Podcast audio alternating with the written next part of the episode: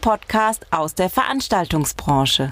Hallo und herzlich willkommen zu einer neuen Folge von Alufolie knistert.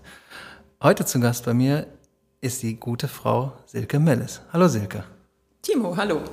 Schön, dass du da bist. Ja, ich freue mich auch. Sag mal, ähm, ja, wie du hier hingekommen bist, ist wahrscheinlich den meisten Leuten klar. Ich habe dich angerufen, wir haben uns verabredet und jetzt sitzen wir hier. Genau.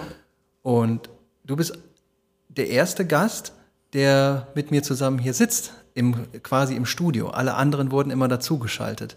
Ja. Ich kann dich jetzt schlecht fragen, wie es ist, wenn es andersrum ist, weil du das ja nicht erlebt hast. Aber ich finde das klasse. Also jeder, der da Interesse dran hat und in der Nähe von Düsseldorf sich befindet, kann mich auch besuchen kommen, grundsätzlich.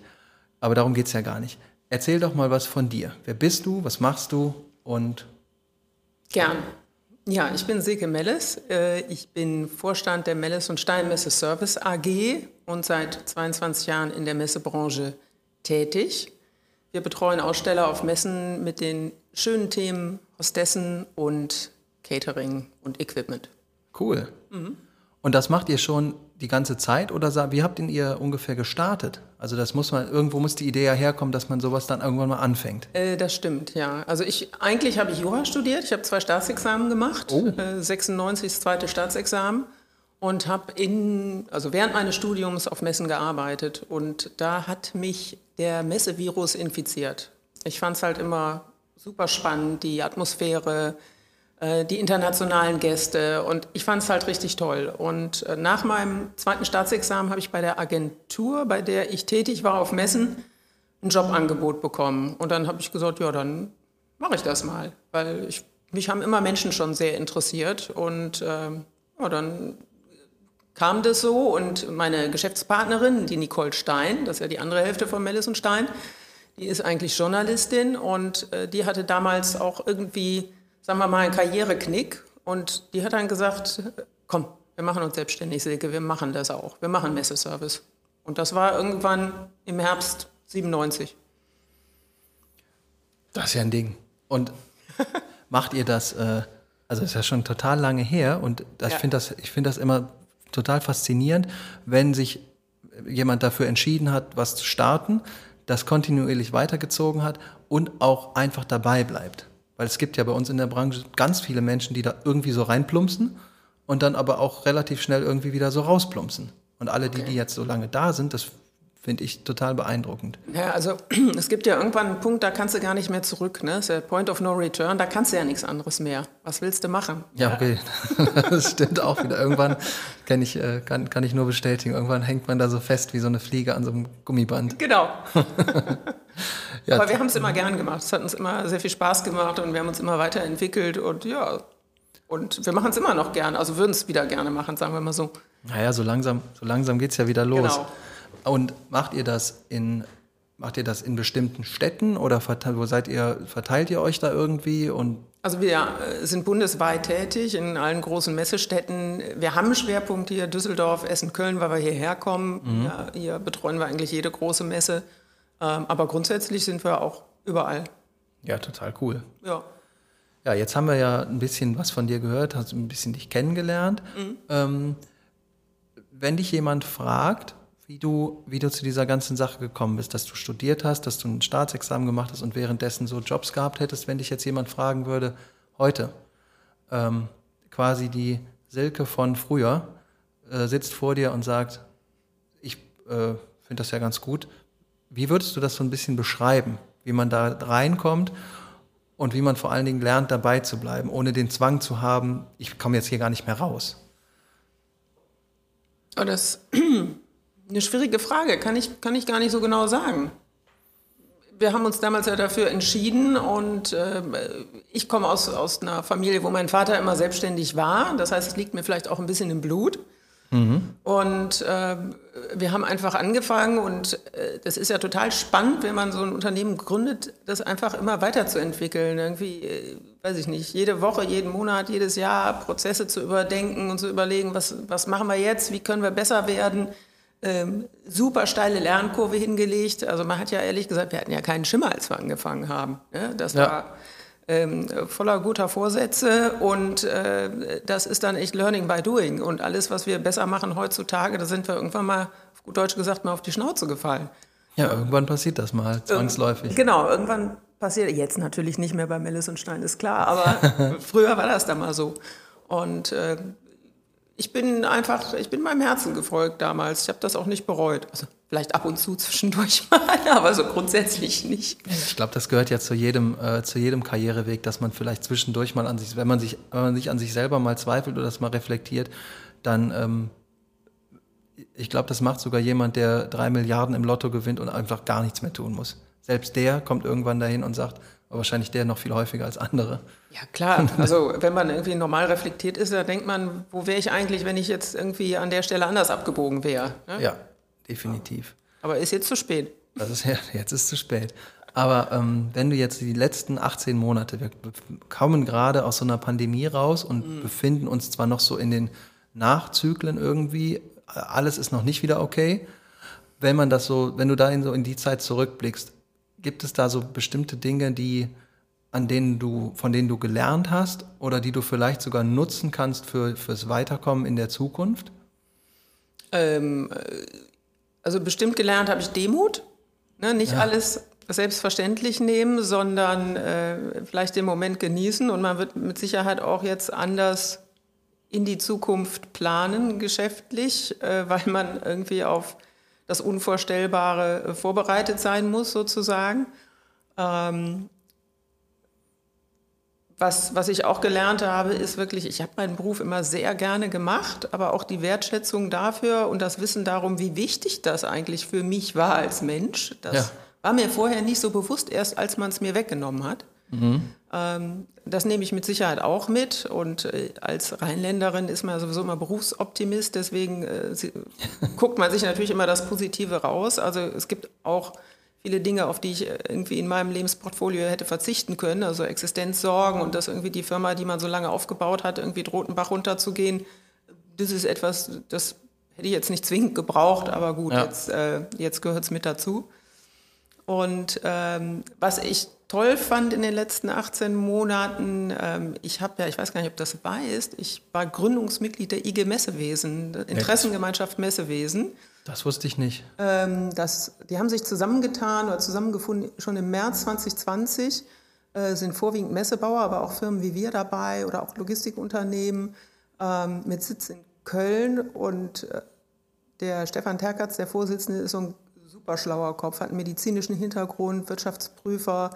Und zunächst hat man sich dann zusammengefunden, so in wöchentlichen äh, Web-Meetings, um irgendwie, weiß ich nicht, die Katastrophe gemeinsam irgendwie auszuhalten, um das mal so zu sagen, äh, um Überbrückungshilfen etc. pp. zu besprechen. Also wirklich eine gute Sache. Aber inzwischen, äh, also die haben sehr gute Kontakte zur Politik. Mhm. Ähm, um, aber zukünftig geht es darum, eine Interessenvertretung für Unternehmen in der Messebranche äh, zu etablieren, in Kontakt zum Beispiel mit Messegesellschaften. Da wird man ja auch als Messebauer zum Beispiel oder als Firmen wie uns äh, gar nicht ernst genommen. Ne? Ob das, mhm. ob das äh, zu kurze Aufbauzeiten sind oder äh, da werden einem Knüppel zwischen die Beine geschmissen mit Einfahren und Abbauen, Aufbauen und diesem ganzen Pipapo. Ähm, Netzwerken, äh, weiß ich nicht, das weiß ich nicht, dir fällt in München eine Grafik von der Wand und dann kannst du halt innerhalb dieser Gruppe sagen, hat, hat irgendeiner Monteur vor Ort oder muss ich einen äh, jetzt aus, aus Düsseldorf irgendwie da runterschicken, der das ja. wieder anbringt. Ähm, also echt eine super gute Sache und das Schöne ist, ich habe da äh, so viele interessante, nette Menschen kennengelernt und auch tatsächlich äh, Unternehmen, die das Gleiche machen wie wir. Ähm, mhm. Wo man sich einfach mal wirklich intensiv über die Probleme, die wir auch sonst, abgesehen von Corona, haben, mit dem, was wir tun, intensiv austauschen konnte. Und wir sind da wirklich auch äh, politisch tätig geworden ähm, mit, unseren, mit unserer Personaldienstleistung. Das ist ja äh, etwas äh, gesetzlich etwas diffizil alles. Ja. Und äh, das war eine super interessante Erfahrung. Und das nehmen wir auch mit jetzt, wo es wieder weitergeht, ähm, äh, weil wir uns einfach ja, gegenseitig auch helfen, uns austauschen und ähm, gucken, wie wir das auch irgendwie gemeinsam gestalten können. Also das war positiv. Das wäre ohne Corona nicht passiert. Nee, wahrscheinlich nicht. Und das hört sich ja auch, ähm, für mich hört sich sowas immer total spannend an, wenn sich, weil ich bin der Meinung, grundsätzlich gehen die Dinge, die wir in unserer Branche tun, nie alleine. Mhm. Das funktioniert nicht. Also ja. Äh, man, in einer One-Man-Show kann man einfach komplett knicken. Ja, Ob es jetzt als einzelne Person oder als Unternehmen ist, aber keiner steht da und deckt einfach das komplette Spektrum ab. Ja. Und das finde ich so interessant, dass man sich ähm, auch mit Leuten auseinandersetzen muss und, oder darf und kann. Aber man hat ja auch oftmals oder ab und zu mal so Kontakte und Situationen, wo man sich mit jemandem tatsächlich auseinandersetzen muss, mit dem man sich grundsätzlich definitiv nicht zusammensetzen würde, mhm. weil es Interessenkonflikte gibt, weil es einfach menschlich nicht passt oder oder oder. Aber wenn man dann ein gemeinsames Ziel vor Augen hat, mhm. Wird es irgendwie trotzdem immer total gut genau. am Ende. Und manchmal merkt man, der andere ist vielleicht gar nicht so doof. Genau. Wie man sich das eigentlich so überlegt hatte. Klar geht das auch andersrum und stellt manchmal fest, oh, auf die Leute habe ich mich jetzt ganz doll verlassen und irgendwie, naja, hätte irgendwie besser laufen können.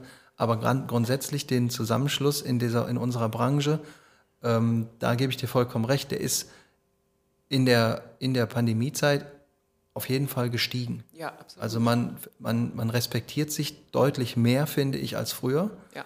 Weil es war ja teilweise, äh, ich glaube, das gibt es wahrscheinlich in ein, zwei Jahren wieder oder immer noch, so ein richtiges äh, Hauen und Stechen ja. auf bestimmten Präsenzplätzen oder so. Das, das ist aber, glaube ich, auch ganz gesund. Ja. Aber wichtig ist, was du gesagt hast, es gibt ein übergeordnetes gemeinsames Ziel und das gilt es gemeinsam zu erreichen. Ja. Dass jeder noch irgendwie äh, guckt, dass er seine Aufträge einfährt und wirtschaftlich arbeitet und äh, einen Euro verdient. Das ist ja ganz klar. Aber klar. man stellt ja auch fest, der Kuchen ist ja auch groß. Ne? Es ist ja für alle was da. Ja, ja? definitiv. Also gerade jetzt ähm, finde ich, man merkt, dass wir, so wenn alle kommen so langsam wieder auf die Beine und bei allen fängt es so ein bisschen wieder an zu rappeln. Und das ist auch gut so, dass das so ist. Ich stelle aber manchmal fest, dass es äh, bestimmte Dinge gibt, die ähm, überhaupt nicht mehr so leicht gehen wie früher, weil also A, muss man sich erstmal wieder dran gewöhnen, keinen normalen Job zu haben. Mhm. Das ist der eine Punkt. Und der andere ist, es gibt nicht mehr so viele Leute bei uns in der Branche. Ja. Ich glaube, wir haben momentan mehr Arbeit, als dass wir Menschen haben, die die Arbeit bewerkstelligen ja. können. Das ist bei uns auch so. Das, was wir an Hostessen und Hosts ähm, brauchen, ist auf dem Markt einfach nicht mehr vorhanden. Das ist äh, eine Katastrophe. Das ist wirklich, wirklich schwierig. Und ähm, äh, ich höre das natürlich auch von den anderen aus der Branche, von Messebauern, wo mir einer sagt, ich glaube, eure Hostessen sind mit meinen Monteuren irgendwie davongelaufen. Ähm, aber, wir, aber, wir, wissen nicht, wo sie sind. Ähm, das ist schon echt ein Problem. Und ich denke, das wird auch noch eine Weile dauern, bis sich das normalisiert.